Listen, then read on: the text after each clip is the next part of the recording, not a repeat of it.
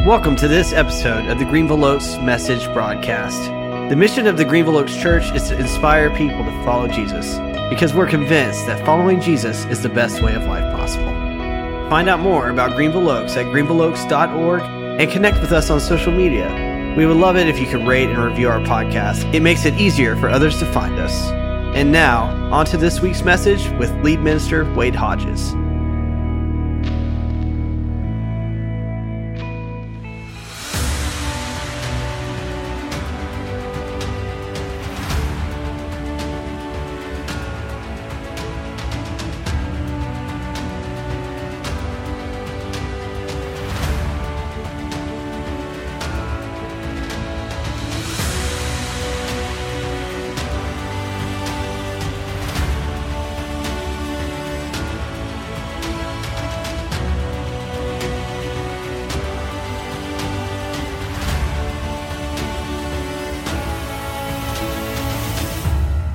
Hello.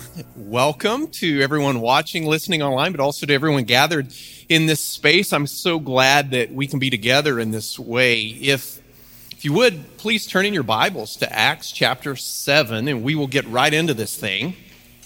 We will actually start at the end of the story at the end of Acts chapter 7, picking it up in verse 54. When the members of the Sanhedrin heard this, they were furious and gnashed their teeth at Stephen. But Stephen, full of the Holy Spirit, looked up to heaven and saw the glory of God and Jesus standing at the right hand of God. Look, he said, I see heaven open and the Son of Man standing at the right hand of God. And at this, they covered their ears and yelling at the top of their voices, they all rushed at him, dragged him out of the city, and began to stone him. And while they were stoning him, Stephen prayed, Lord Jesus, receive my spirit. And then he fell on his knees and cried out, Lord, do not hold this sin against them. And when he had said this, he fell asleep.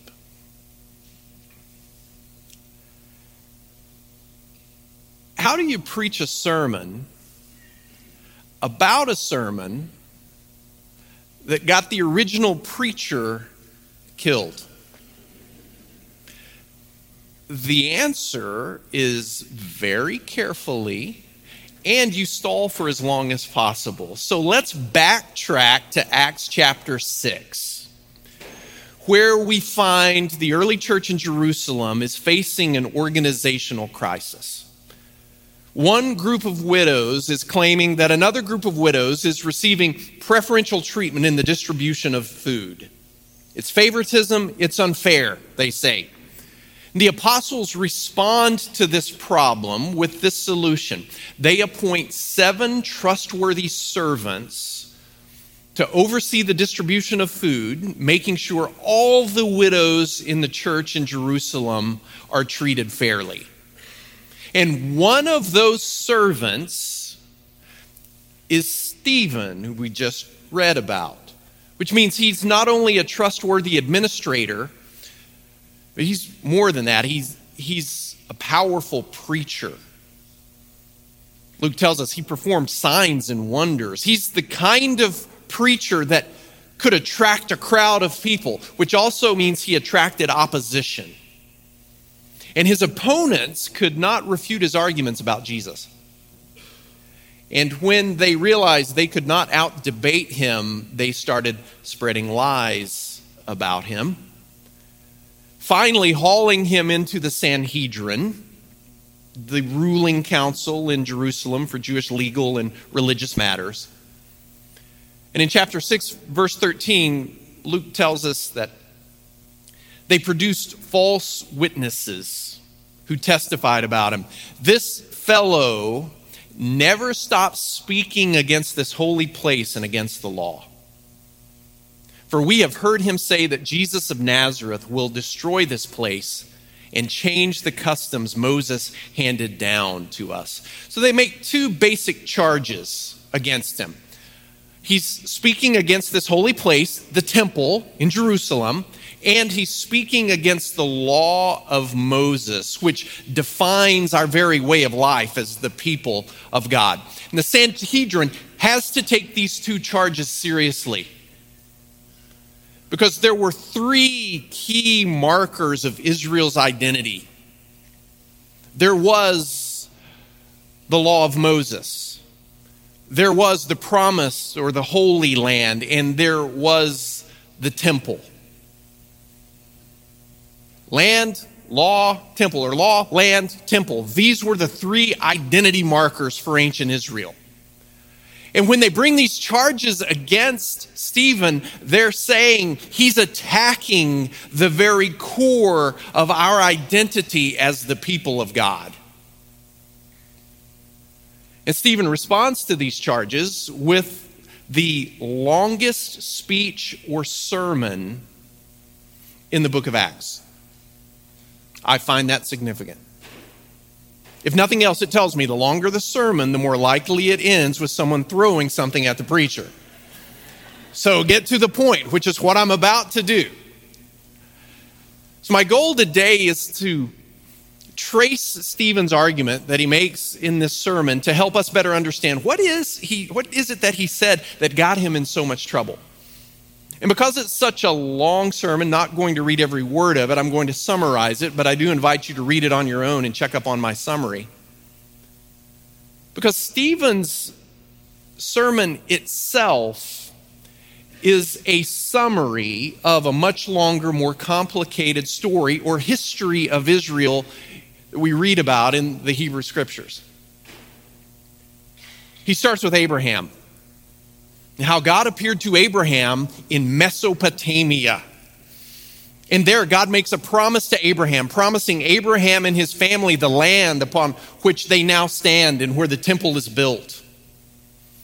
And from Abraham, Stephen moves very quickly to Isaac and then to Jacob, and then he lands on Joseph and stays there for a bit. And he tells of how Joseph was rejected and opposed by his jealous brothers, and how God was with Joseph when his brothers sold him into slavery in Egypt, and how God blessed Joseph in Egypt so that Joseph could then be a blessing to his family during a famine.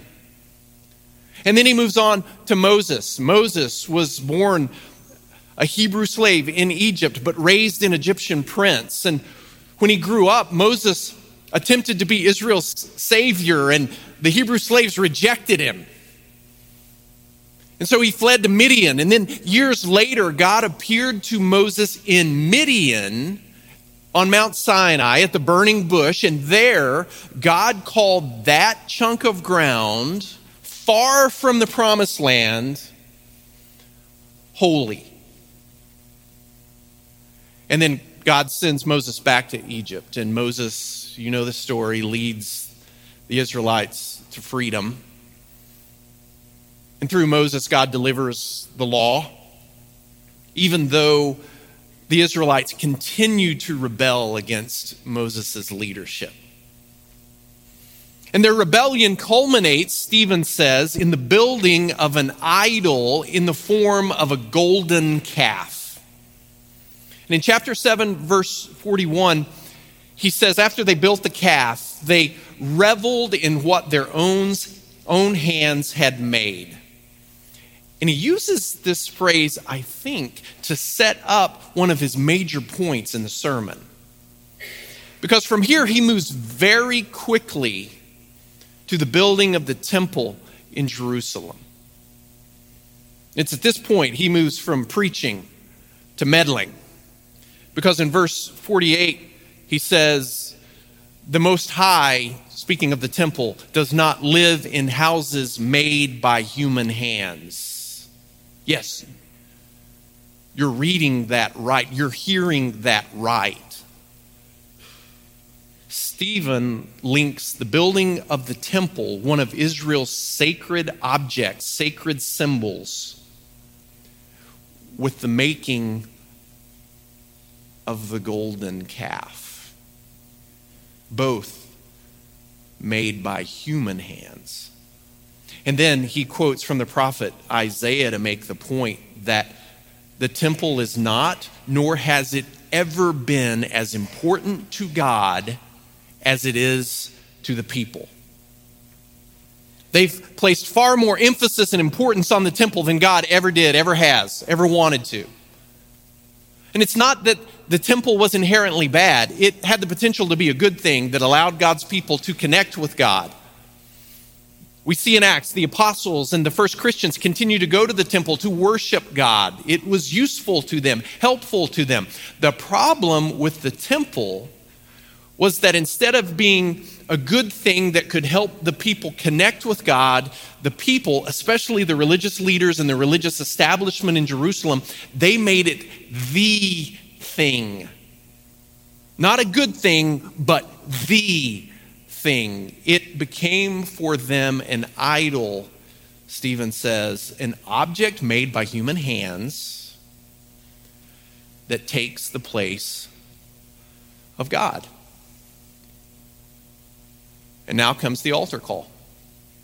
Stephen says in verse 51 You stiff necked people, your hearts and ears are still uncircumcised. You're just like your ancestors. You always resist the Holy Spirit. Was there ever a prophet your ancestors did not persecute? You even killed those who predicted the coming of the righteous one. And now you have betrayed and murdered him. You who have received the law that was given through angels, but have not obeyed it. So Stephen essentially says, just like your ancestors, you always seem to be out of step with what God is doing among you. Your God has always been on the move, always on the move, never confined to a specific chunk of ground, never confined to a particular building on that ground. He's already traced God was with Abraham in Mesopotamia. He was with Joseph in Egypt. He was with Moses in Midian. He was with Israel wandering through the wilderness. He summarizes Israel's story in a way that reminds them that your God has always been on the move. Always on the move and therefore cannot be confined or put in a box, even if that box is a temple in Jerusalem. He says, You're accusing me? Breaking, speaking against the law of Moses? He says, You're the ones who's breaking the law. Because all you ever do is oppose those prophets who come and challenge your idolatry. All you ever do is refuse to keep in step with the next move of God.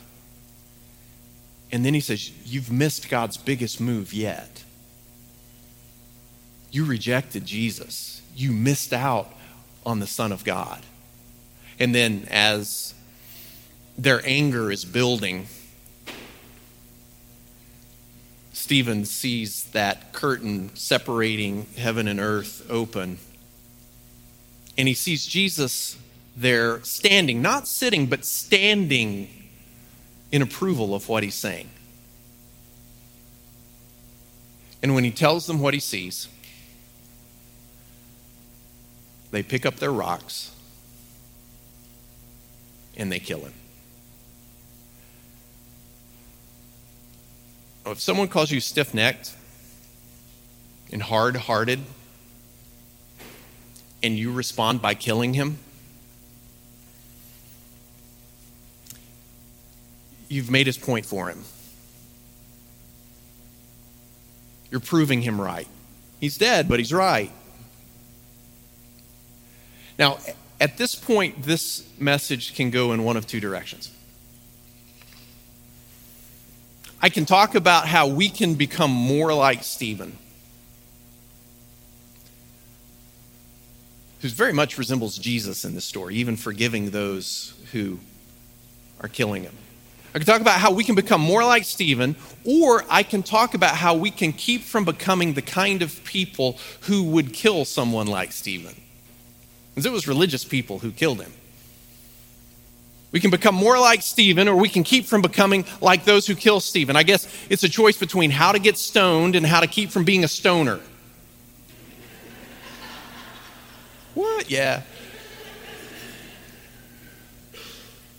Obviously, I'm going with the second option. Several weeks ago, I referenced the book Being Wrong by Kathryn Schulz. This book has been very helpful to me over the years, and one of the reasons is in it, she identifies three assumptions we tend to make when someone disagrees with us, especially about something that we think is really important. If you disagree with me about something that is important to me, my first assumption is that you are ignorant. Therefore, let me give you some information.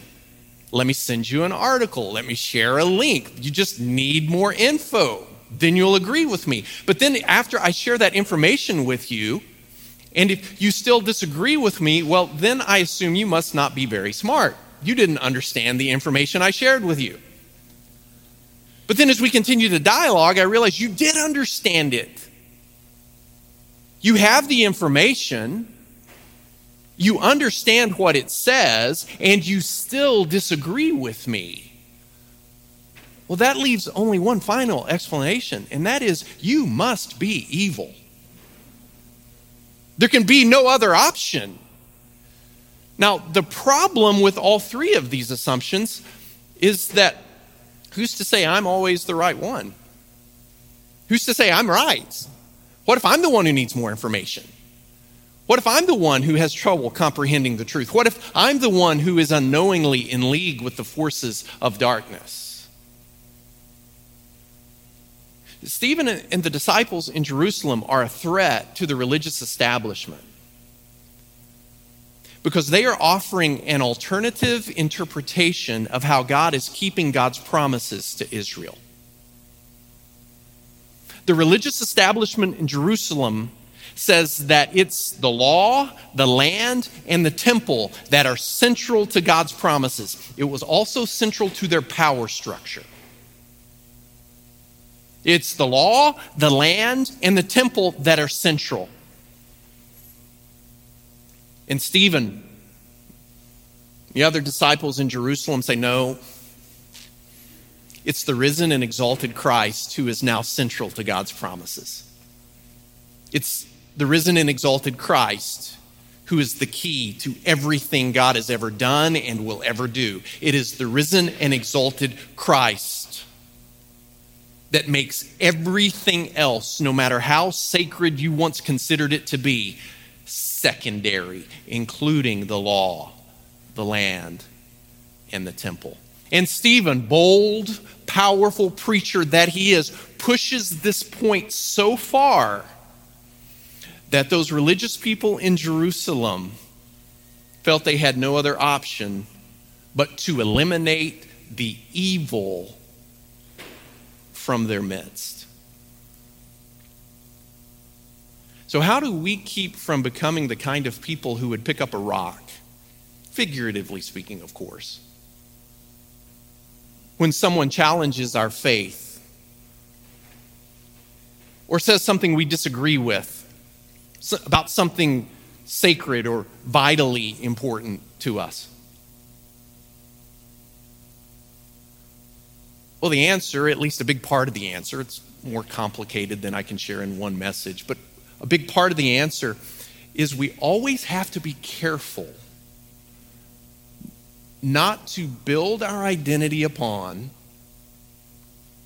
or anchor our faith in anything other than the revelation of God in Jesus Christ. We always have to be careful not to build our identity upon or anchor our faith in anything other than Jesus Christ. And that anything other, whew, that can be a chunk of ground, it can be a building, it can be a special room within a building, it can be a list of rules, written or unwritten, that everyone must follow in order to stay right with this community. It can be traditions and symbols that have been passed down through the generations. It can be a program or ministry that changed your life 10 or 15 or 20 years ago.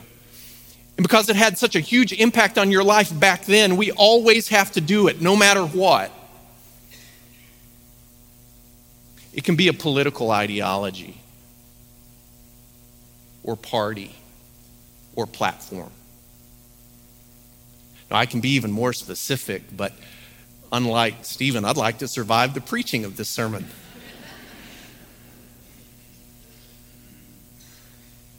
But whenever we begin to build our identity upon or anchor our faith in something other than Jesus Christ, that other thing, even though it may be a good thing from God, that other thing becomes an idol. A false God that we can manage and control, that we can put in a box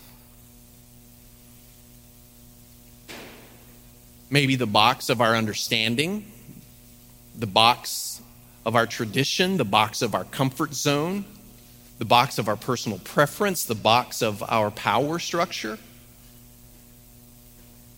And then when you come along and you attack my faith, you attack my identity by attacking my idol, by suggesting that God is bigger than the box, that God is moving outside of the box, ultimately, I conclude you are evil. And because you're evil, I can now attack you. I can call you names, I can spread lies about you, I can say mean things about you on social media. God forbid I could respond violently to you, all of which these responses are inappropriate and unacceptable for followers of Jesus Christ who call him Lord. And maybe there's a deeper question lurking in this story. Because if God is always on the move, and if God can't be put in a box, then how do we make sure that we don't miss God's next move? Like those Stephen addresses in his sermon. How do we make sure we don't miss God's next move?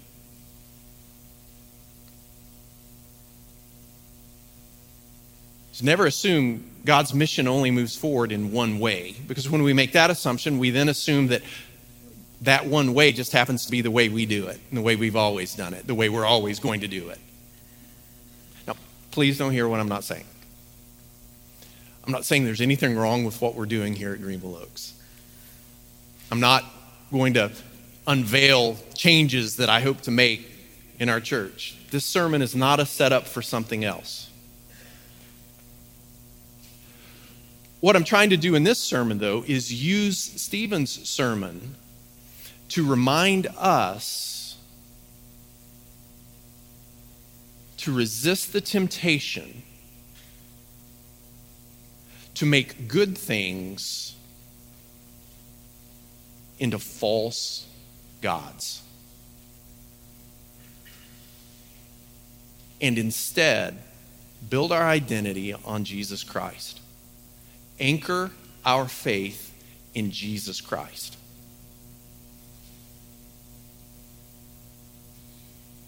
Because Jesus doesn't change.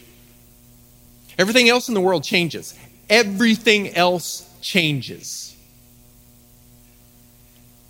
And if we anchor our faith in or build our identity upon something that changes, we're always going to feel like our faith and our identity are under attack or being threatened. But Jesus doesn't change.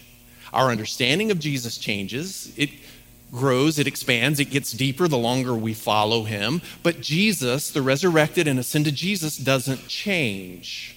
He's the same yesterday, today, and forever. Jesus doesn't change. But he does move.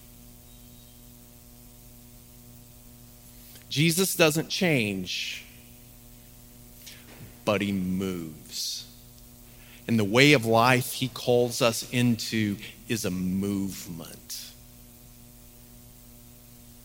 the story of early Christianity Luke tells in the book of Acts is the story of a movement.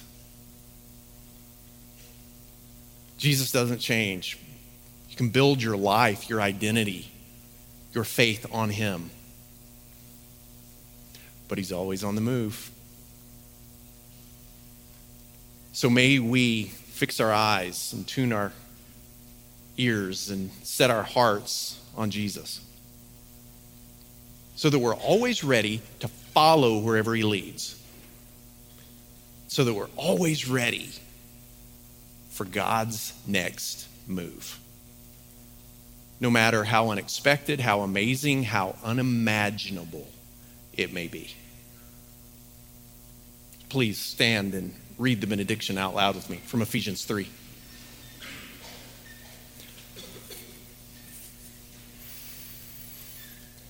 Now, to him who is able to do immeasurably more than all we ask or imagine, according to his power that is at work within us, to him be glory in the church and in Christ Jesus throughout all generations, forever and ever. Amen. Go in peace and keep moving. Thank you so much for listening to the message from the Greenville Oaks Message Broadcast. We hope this message enriched your life and can help you inspire others to follow Jesus because we honestly believe following him is the best way of life possible. Be sure to connect with us online on Instagram, Facebook, and YouTube.